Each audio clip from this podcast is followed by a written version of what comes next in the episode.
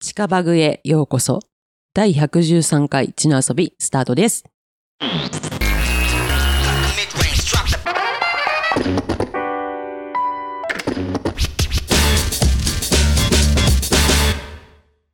はい。ということで、AI に対抗する HI としての地の遊び、今週はスー社長の回でございますけれども、何でしょうかはい。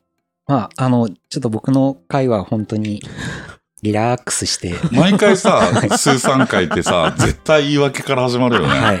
やめようよ、それも。もうね、完全に自覚しております。 まあ何まあの、時間声がして小んのさいよ。まああのね、あの、土の遊び、林田さんも後藤さんも、なんか強い人っていうイメージいやはむ、しろ私、スーさんが一番強いと思う。いやいや、まあまあ、イメージの話いやいね。やほらだってさ林田というブスブス刺してくる人が目の前にいるのにほぼほぼノープランで臨めるメンタリティは私逆に強いと思う。あ、これやっぱもう、あの、武術、それこそあ の、はえー運動じゃないですけど、いやほやらっぱここうないださ麻雀やった時にさちょっと早めにさゲスト入っててさはい。で「僕あの席に座れないです」って言われまったもんね。こうリラックスで、こう、はちゃんと末端からいこう、水拳みたいな感じだけどさ、うんあの、その後飲み会の待ち合わせが19時でさ、うんうんうん。 18時45分ぐらいまでやってたじゃん、麻麻雀雀。ね犯罪で、やった俺よはもうね。さ、うん、もう早く終わらなきゃ待ち合わせ時間に遅れると思って、うんうんうんうん結構偉い人だったから、うん、そうだね。でもスーさん長考するよね。するするするする。私何回も言ったもん。し長て考たよ、してました上行してたよ。早く打てと思って。うんで、俺適当に振ったら俺が当たってね、逆転されたけど、 お前みたいな。スーさんはね、スーさんの時間軸で生きてるからね。まあ、その、まあそういうのができないとこがいいとこですからね。それはスーんさんの個性なんで。うんちょっと反省しつつ、まあ、自分で自分の存在も認めつつ、いや、ほら、でやって人い間こは変うわらないっていや誰も認兄ちめてゃんが言ないとっはて言じってゃないよん。うんそうそうそう。ということで、はい。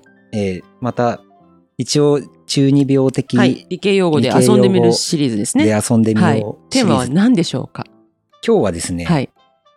波動について。波動あの、いや王道波動の波動じゃなくてじゃなくて、あの、えーっと、これは年代と性別を問うかもしれないですけど、はい波動拳って知ってますか霊光波動拳。悠々白書ゲームですねで。ストリートファイター2っていう。ストリートファイターですね。ああ、私は誘白だな。スト、まそあ、うか霊光波動拳の波動でもいいですよ。はい。皆さん、波動好きですか波動好きですか波動どう好ですかきいはいちょっと、何その、右って何ですかみたいな。や、まずその波動を明確にしないと波動が好きかどうかは言えないですね。ほら、波動も仮説って言われるよ。あ、素晴らしい。あの、林田さん、まさにその通りなんですよ。などん、なうんいだうこそとれよ。。 何いやこの本当水拳みたいな返し。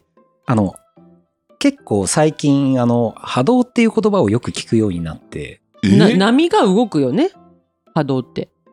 そう、あの、ただ、波動って何ですかって言われてそ何答えられます三。輪明宏とかが言ってるのまあ、そうですね。とスピリチュアルの界隈の人もよく使いますよね。波動がはいはいはい。何かとか。うん。あとまあ、情そ弱ビジネスね。でも僕そ こまで言ってない です。まあ、あの、化粧品とか健康器具とかにでもよく出てきますよあーもうね。全部情弱ビジネス。あの、じゃあ結果、あの、ハッピーになればいいんじゃないかなとは思うので、それいいですはけあどれだよね。さ詐欺師が言うことだよ。 まあいいや。続きを聞こうか。そう、波動って何ですかって言われてう、ん。何だと思いますえ、波が動くって書くよね。波ね、位相みたいな話やろ位相。うん。おうやったよね理科っていうか物理かなんかでね。そう位ね。相の計算みたいなのやったよね。だから、あの、後藤さんはインテリなんで、あの、そういう前知識があったいりやす別る。にインテリじゃない。普通に勉強してただけど。その、位相とかっていう言葉出てこないから別。に普通に日常会話で位相が変わったよねとか言うよ。言わないよ。えあ、 そう。林田さん、波動って何ですかって言われてる。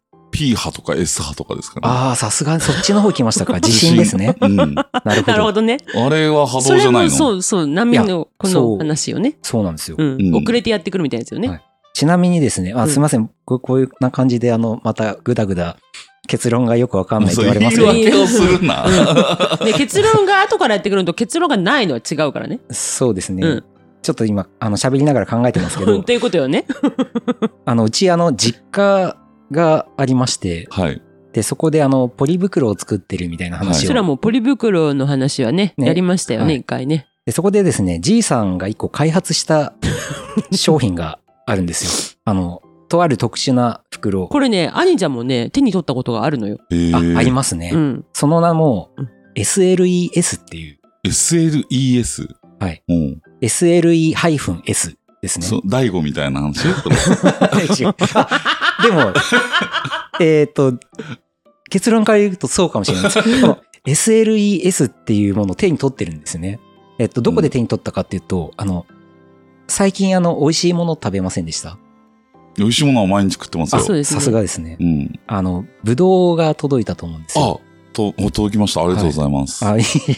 あの、ぶどうが入ってたあの、ポリ袋あると思うんですよ。ぶどうはぶどうの皮の中に入ってるよ。違う違う、えっとねこう、包んでる、包んでる袋。はいはいはい。あ もうちょっとの、外側にある。透明と、なんかこう、不織布みたいなやつ。はあいれはあいはいれあれ。あれ。あ SL れ、スーさんのじいちゃんが開発したのそうなんです。 SLES なの。 SLES。セロハンうんうんうんうん ロー L ル、 L、L でしょロールじゃセないロハンのえ SL じゃないのセロファン答えは、あれ、ち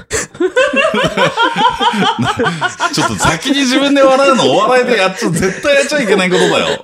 売れない芸人の 売パれタなーンいで芸す人だな。よ、本はい、何ですかスペースライトエナジー鈴木。当。えスペースライトエナ ジー鈴木お前、鈴木家おじいちゃんの代から変わってないのかで、 なんかあの、あの、業者さんに商談するときに、あ、うちの袋すごいんですよって言って、あ、これマジらしい。工場長に聞いてマジらしいんですけど、まあ、SLES じゃないやつと、SLES のやつ、こう、二つ並べて、そこにあの、五円玉を取り出して、はい。ちちょっとどっち回転かどっちか忘れましたけど、普通の方は右に回ると。右に回る。あの、その五五円円玉がね玉ぶら下げたの催眠術みたいな感じにして、はいはい。その上に、そのフィルムの上に五円玉持っていくと、普通のフィルムのではこう、右回りに回ると。うん。で SLES は左回りに回ると。それ先に説明して言ったらそうなっちゃうよ、潜在意識で。そうそう、あの、でもそうやって商談してたんですよ。じいさん。それだからコールドリーディン グだよ。で、その右回りと左回りで何が違うのそうなんよ。で、工場長曰くうん、ちいさん普通に回してたよ、自分で。言ってたんですけど。え、そうね、左と右で何が変わるのいや、なんか何も、だから、じえーじいさん、そうじいさんがじい自さ分のん、的な解釈としては、SLES は、何鮮度が長持ちするとかそういうことそう、その、スペースライトエナジー という波動が出て、 なほら、タロット行くわ。孫は。違うね。行く行く。まあそう、そういう感じで、日常生活にもこの波動っていう言葉が溶け込んでいるんですけれいどや、も、ちょっと待って、お前今いつ波動が出たのいや、だからスペースライトエナその、ジーそのスペースライトエナスジーペーってスライトいうエナジーが波動な波んだ。動なんだそうですよ。いう表現をしたりするんですよ。波動のことを。その、ブドウのえ、背波動中のこと側をスペーの、スライトエナジーって言うんだ。あ、違う、違うんです けど、なんかそう、日常生活で波動っていう言葉をなんか使ってる時っていうのこがれ、、スペースライトエナジーは直訳すると宇宙の光の力でいいんですかじゃないですか、多う分。ん、まあそういうことよね。で、一応、あの、文献見せてもらったんですけど、よくわかんなかったです。文献うんな、文献、 文献っていうかなんか、ちゃんと検査したらしいんですね。なんか研究所みたいなところに。そのスペースライトエナジ ーを。え、そ解析のスペーしてスもらラっイたとトエナジー鈴木を使うと、他の商品と何が違うんですかあの、鮮度が保持されるらしいです。あの、スペースライトエナジーによって。よって。いや、それ嘘やろ。いや、で、あれだ よね、確ちゃんとか。大学で実験して、あの、結果が出てると。あの、オクラの袋かなんかがそうだっあ、けそうです、そうです。はい。うんそうです。 に使われて。て、はい実際持つんですっていう、なんか、でちょっとそ話だっの、たね波動っていう言葉がえ、、スーさんそれさ、科学、元科学者として、それ信じるわけ信じてないです。そうだよね。あ、オッケーオッケうんー。さあ、続けてく ださ い。で、じゃあ、じゃあ、あの、ただ何も根拠もなく、あの、波動っていう言葉が出てきたわけでもないわけですよね。はいはいはい。じゃあ波動って何なのかっていうのを、まあ、あの、一回考えてみたらいいんじゃないかなと思ったんです。はいはい。はい。あ、やっと枕終わったの、これ。あ、そうです。早く波動を言 え。 話ができんやろ。そうですそうは波動、波動って、波動っていうものがあるんじゃないんですよね。あの、波、波全般のことを言うんですけど、あ、だから、う海の波も波動なのあれ。そうです。あむしろ多分人類がおそらくちゃんと知覚したであろう最初の波っていうのはあの水面のこういうゆらゆらするやつ、ねゆらゆらする波、であの、まあ、日常生活でよく出てあの感じる波っていうのはまあその水の波もありますしあと先ほどごあの林田さんがおっしゃった地震あれも波うん。あと音波みじゃない音波ですねドップラー効果みたいなのもそうだよね。そうドップラー効果は音波が波だからこそ起きるドップラ現ー象、効果ってなんだっけあのほら、ピーピーポポーーピーポーピーポはいはいはーいはいみたいなやつです通って近くなった時と遠ざかっていく時と聞こえ方が変わるっていう。そうそう。で、他にも波っていろいろ、あ、波動、だからそれ全部波動なんですよね。はい。他にも波動っていうのがあって、うん。まあ、今、実際見ている風景、これあの、光っていうものがないと認識できてない。はい。光も波だったりする。うん。で、え、それ、合ってるマジで。合ってます。光波で合ってる。合ってます。そうだっけはい。うん。光が波で合ってるっていう議論は、あの、もっと深い議論があるんですけど。そうですよね。はい。うんあの、光量子仮説とかアインシュタインの提唱した、そういうところまで行きますけ光ど。まで行くとちょっと仮説だよ講ね。師の話でしょそれ。え光まで行くと仮説だよね。光が波かっていうと。いや、えっ、と、これは、あの、一応、実験からも、波動性を持っているっていう言葉を使いますけどね、光の場合は。あ、その挙動としてそういうあるある説のにがあよるれってこばとねね。までも波動じゃない説もあるよね。あ、えっ、とです、い今は、あえっ、と、光は波であり、粒子であるっていう言い方をしますけど、いで、どっちなのや、両方の性質を持っているので、これが、なんか量子力学で揉めるよね、いつも。揉めますね。針を量子力二重性学、って。量子力学ではないですけど、あまあ、量子力学の分野も多少入ってたりはします。うん。ただもし、まあ、そもそもあの光量子仮説っていうのを提唱したアインシュタインっていうのは量子力学に反対否定的な立場でしたから、まあ、もっと結構面白い話ではありますけど、まあ、そじゃあそのよくそのこう例えばゲルマニウムブレスレットから波動が出てるみたいなはいはい。だからそもそもそもちょっとその波動って何ですかっていうのをあのちゃんと認識してほしかったんですね意外といろいろあるよと。電磁波もそうだよねだ。からその、例えば誰かに、いや、これは波動でって説明するときに、何の波動なのかっていうのを意識して、あの、お話しできるようになると、いいんじゃないかなと思っああー、たあんでれす。あか。警察に止められた時に何条ですかっていうのと一緒か。れか。まあ、うん 一 一緒緒なのか。えででもさほらあのなんだっけエレキ板みたいなのにさ磁石が入ってるやつ、はいあれは磁力だよで、あのそれが、うんあの、電磁波っていううん波の一種はいはいだったりとか、でえっと、エレキ板のあの磁石っていうのは厳密には、うんあの、波かって言われると、うんあの、ちょっと違うと違ういんうだか、磁場っていうものを発生させていはる。はははははで、ちょっと、電、電磁場っていうものを説明するのは難しいんですけれども、あの、あ、これも皆さんご存知でしたかね光と電波、これって一緒のものなんですよっていうのは、はどういうこと知ってましたわかん電な波いと。光が一緒ってどういうことあの、Wi-Fi とかあるじゃないですか。はい。あれと、うん今、こっから光っている、あの、この光、はい。同じものなんですよ電灯のっ光て言われて信じますかまあ、信じますかっていうか違うよね。同じなんです。えそれはえっとマイナス電子君がいるから、マイナス電子君は関係ないんですね。えー、どういうでこと、まマイナス電子君も波なんですけど、それはあうの、ドブロイ波って言われる、またちょっと、ちょい波っと別の、うんあ、じゃあこの電気の光も波動なのはい、あの、波ですから。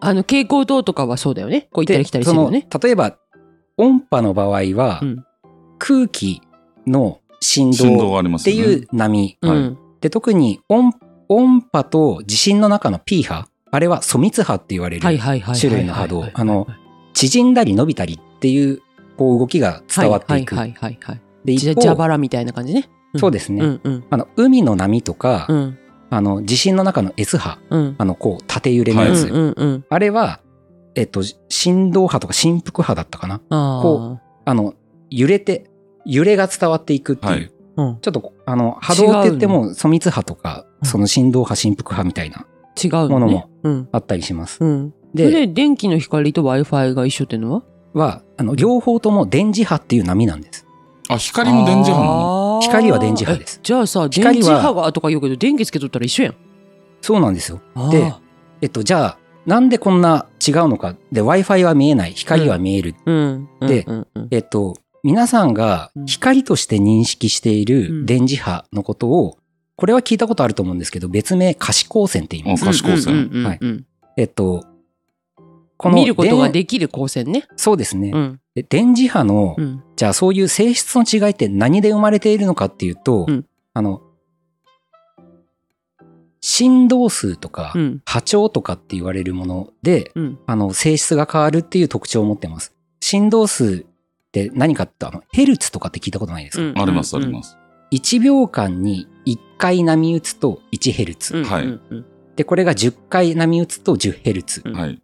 1万回波打つと1万ヘルツ。はいこのヘルツ、まあ、だからがラジオとかで使われてるそう方です式ですよね。そうでです。うん。で、あの、例えば携帯の電波とかもそうですね。プラチナバンドとかって聞いたことあると思うんですけど、はいはいはいはいはいあの、この振動数で極端に性質が変わるのが電磁波の特徴なんですね。ででとある。る一定の周波数の間の電磁波は人間の目で見えるっていう特徴があるんです。それが可視光線、いわゆる可視光光線はっていう何ヘルツなのえっ、とね、それ忘れちゃったんですけど、調べていいですか調べてください。はい。あ私が調べますんで本そ当の間にで、あの、振動数が少ない電磁波、あ可視光線の中でも振動数が少ない電磁波は赤く見えるんですよ。はいはい。で、だんだんだんだん、あの、青みを帯びてきて、最終的には、あの、振動数が高い電磁波っていうのは、あの、紫色に見える。うん。これ聞くと何かを想像すると思うんですけど、虹。虹そうです。虹の7色、うん。赤、橙、黄色、緑、青、藍、紫。まあ、日本で、日本人が認識す赤る道。応力青卵子ですなあ、そうやって言うんだね。うん、 えっとね今出ました可視光線に相当するのが下が紫で360から400ナノメートルで上が赤で760から830ナノメートルでこれを周波数に換算するとおよそ405から790テラヘルツだそうですなるほど。めっちゃでかいねまあ、でかく感じるけどね。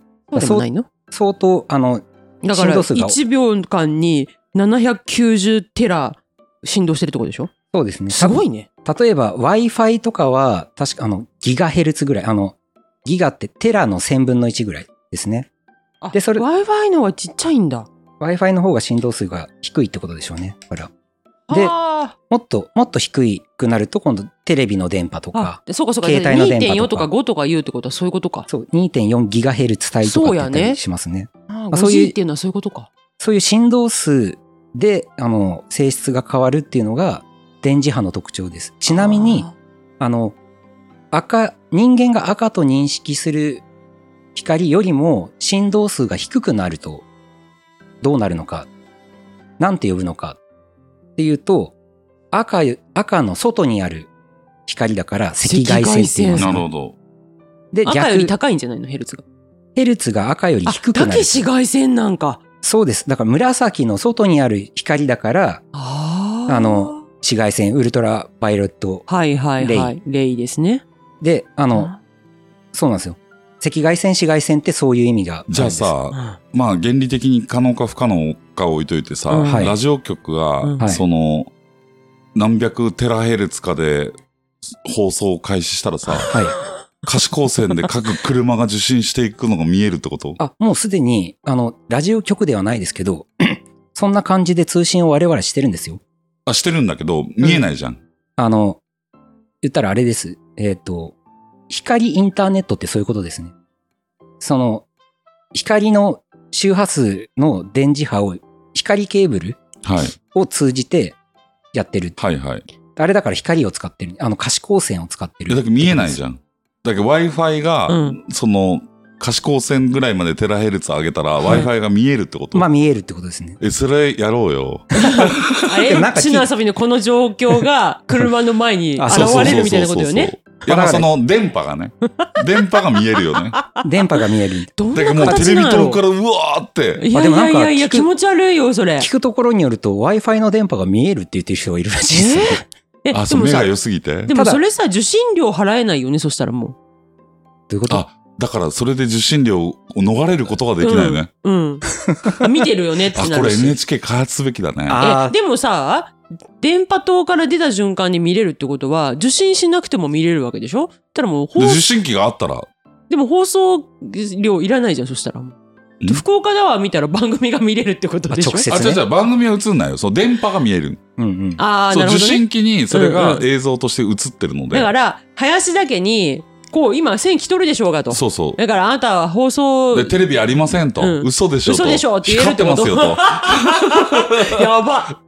そっか。そう。まあ、あの、で、テレビの場合はね、電波塔から一方的にこっちに向けられてるわけですから、むしろそれが見えちゃったらちょっとこう迷惑料みたいのもらってもいいぐらいかもしれないでいすや、けだかど。らみんなケーブルテレビにするよ、そしたら。そう見ねえないように。まあでも、ケーブルテレビの時点で有料だからあ、ケね。ーブル取ってさ、光が来るからさ。う。うんん。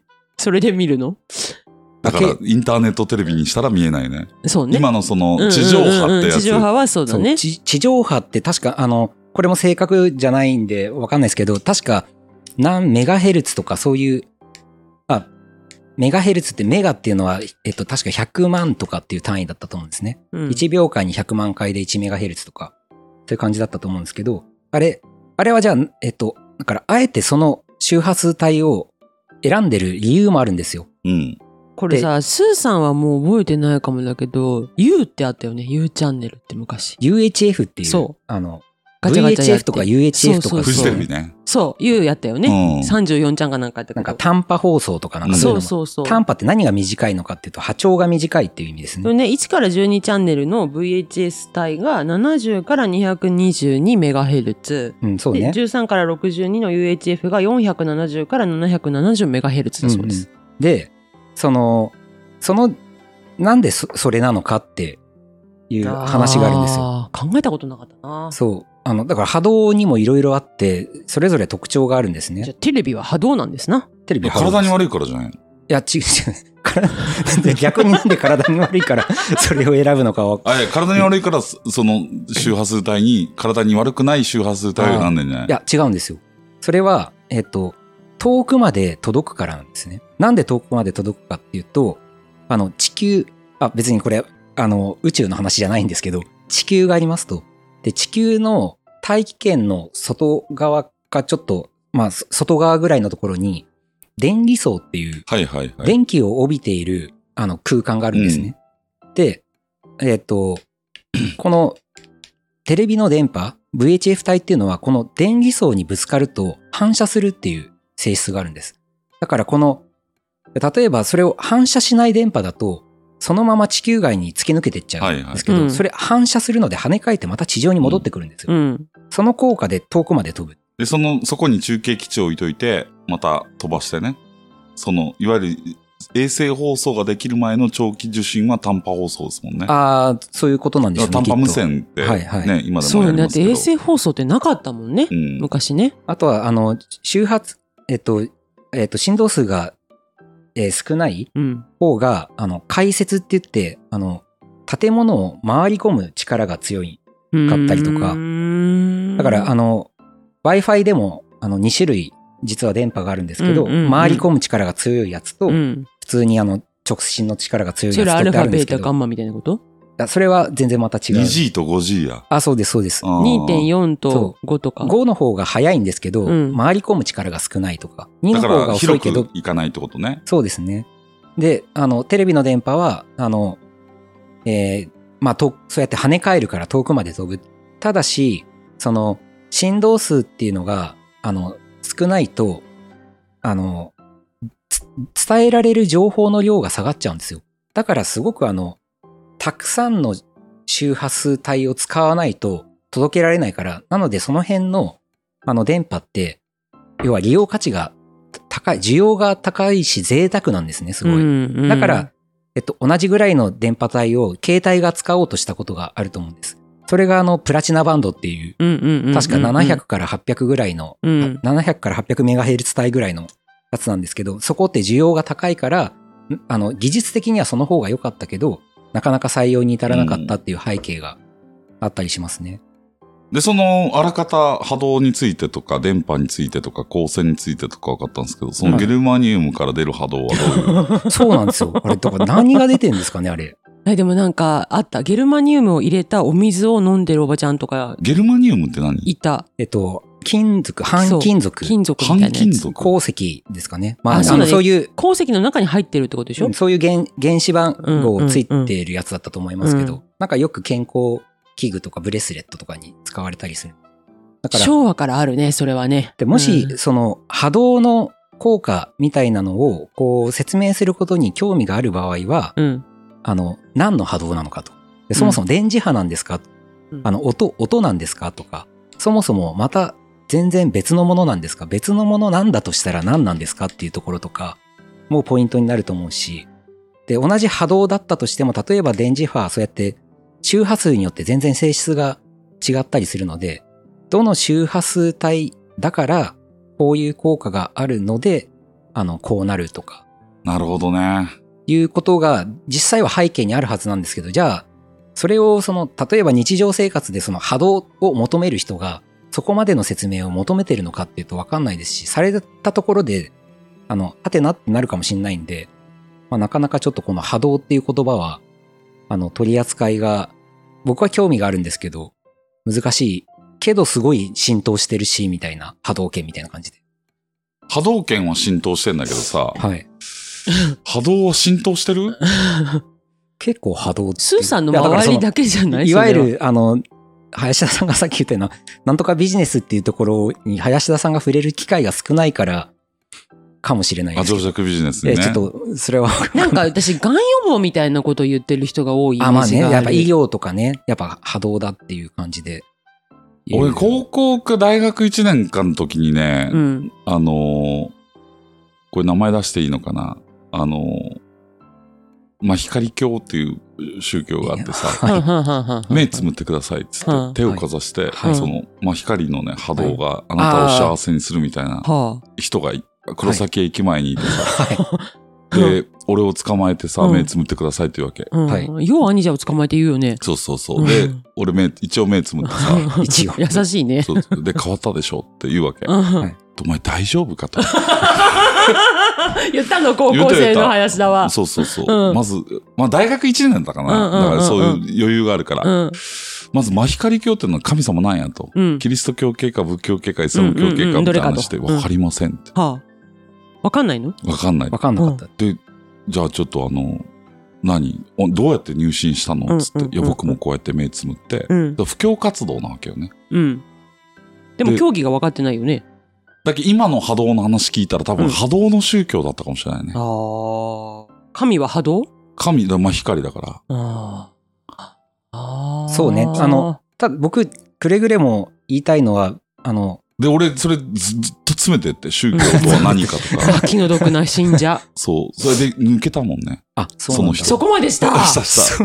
はあその、その辺の結末が林田さんっぽいですあけど ねらしいよね途中途半端で終わらんけんねただまあ今日僕、しまあ、所詮僕がわかることなんて、その人類が波動っていうものをなんて定義したのかとか、今、あの、認識できている波動の種類にこういうものがあるっていうぐらいの話なんで、もしかしたらそういう気候とか、なんかこう、あの、なんていうんですか、チャネリングとか、そういったものに使われている別の波動みたいなものがあるかもしれないと。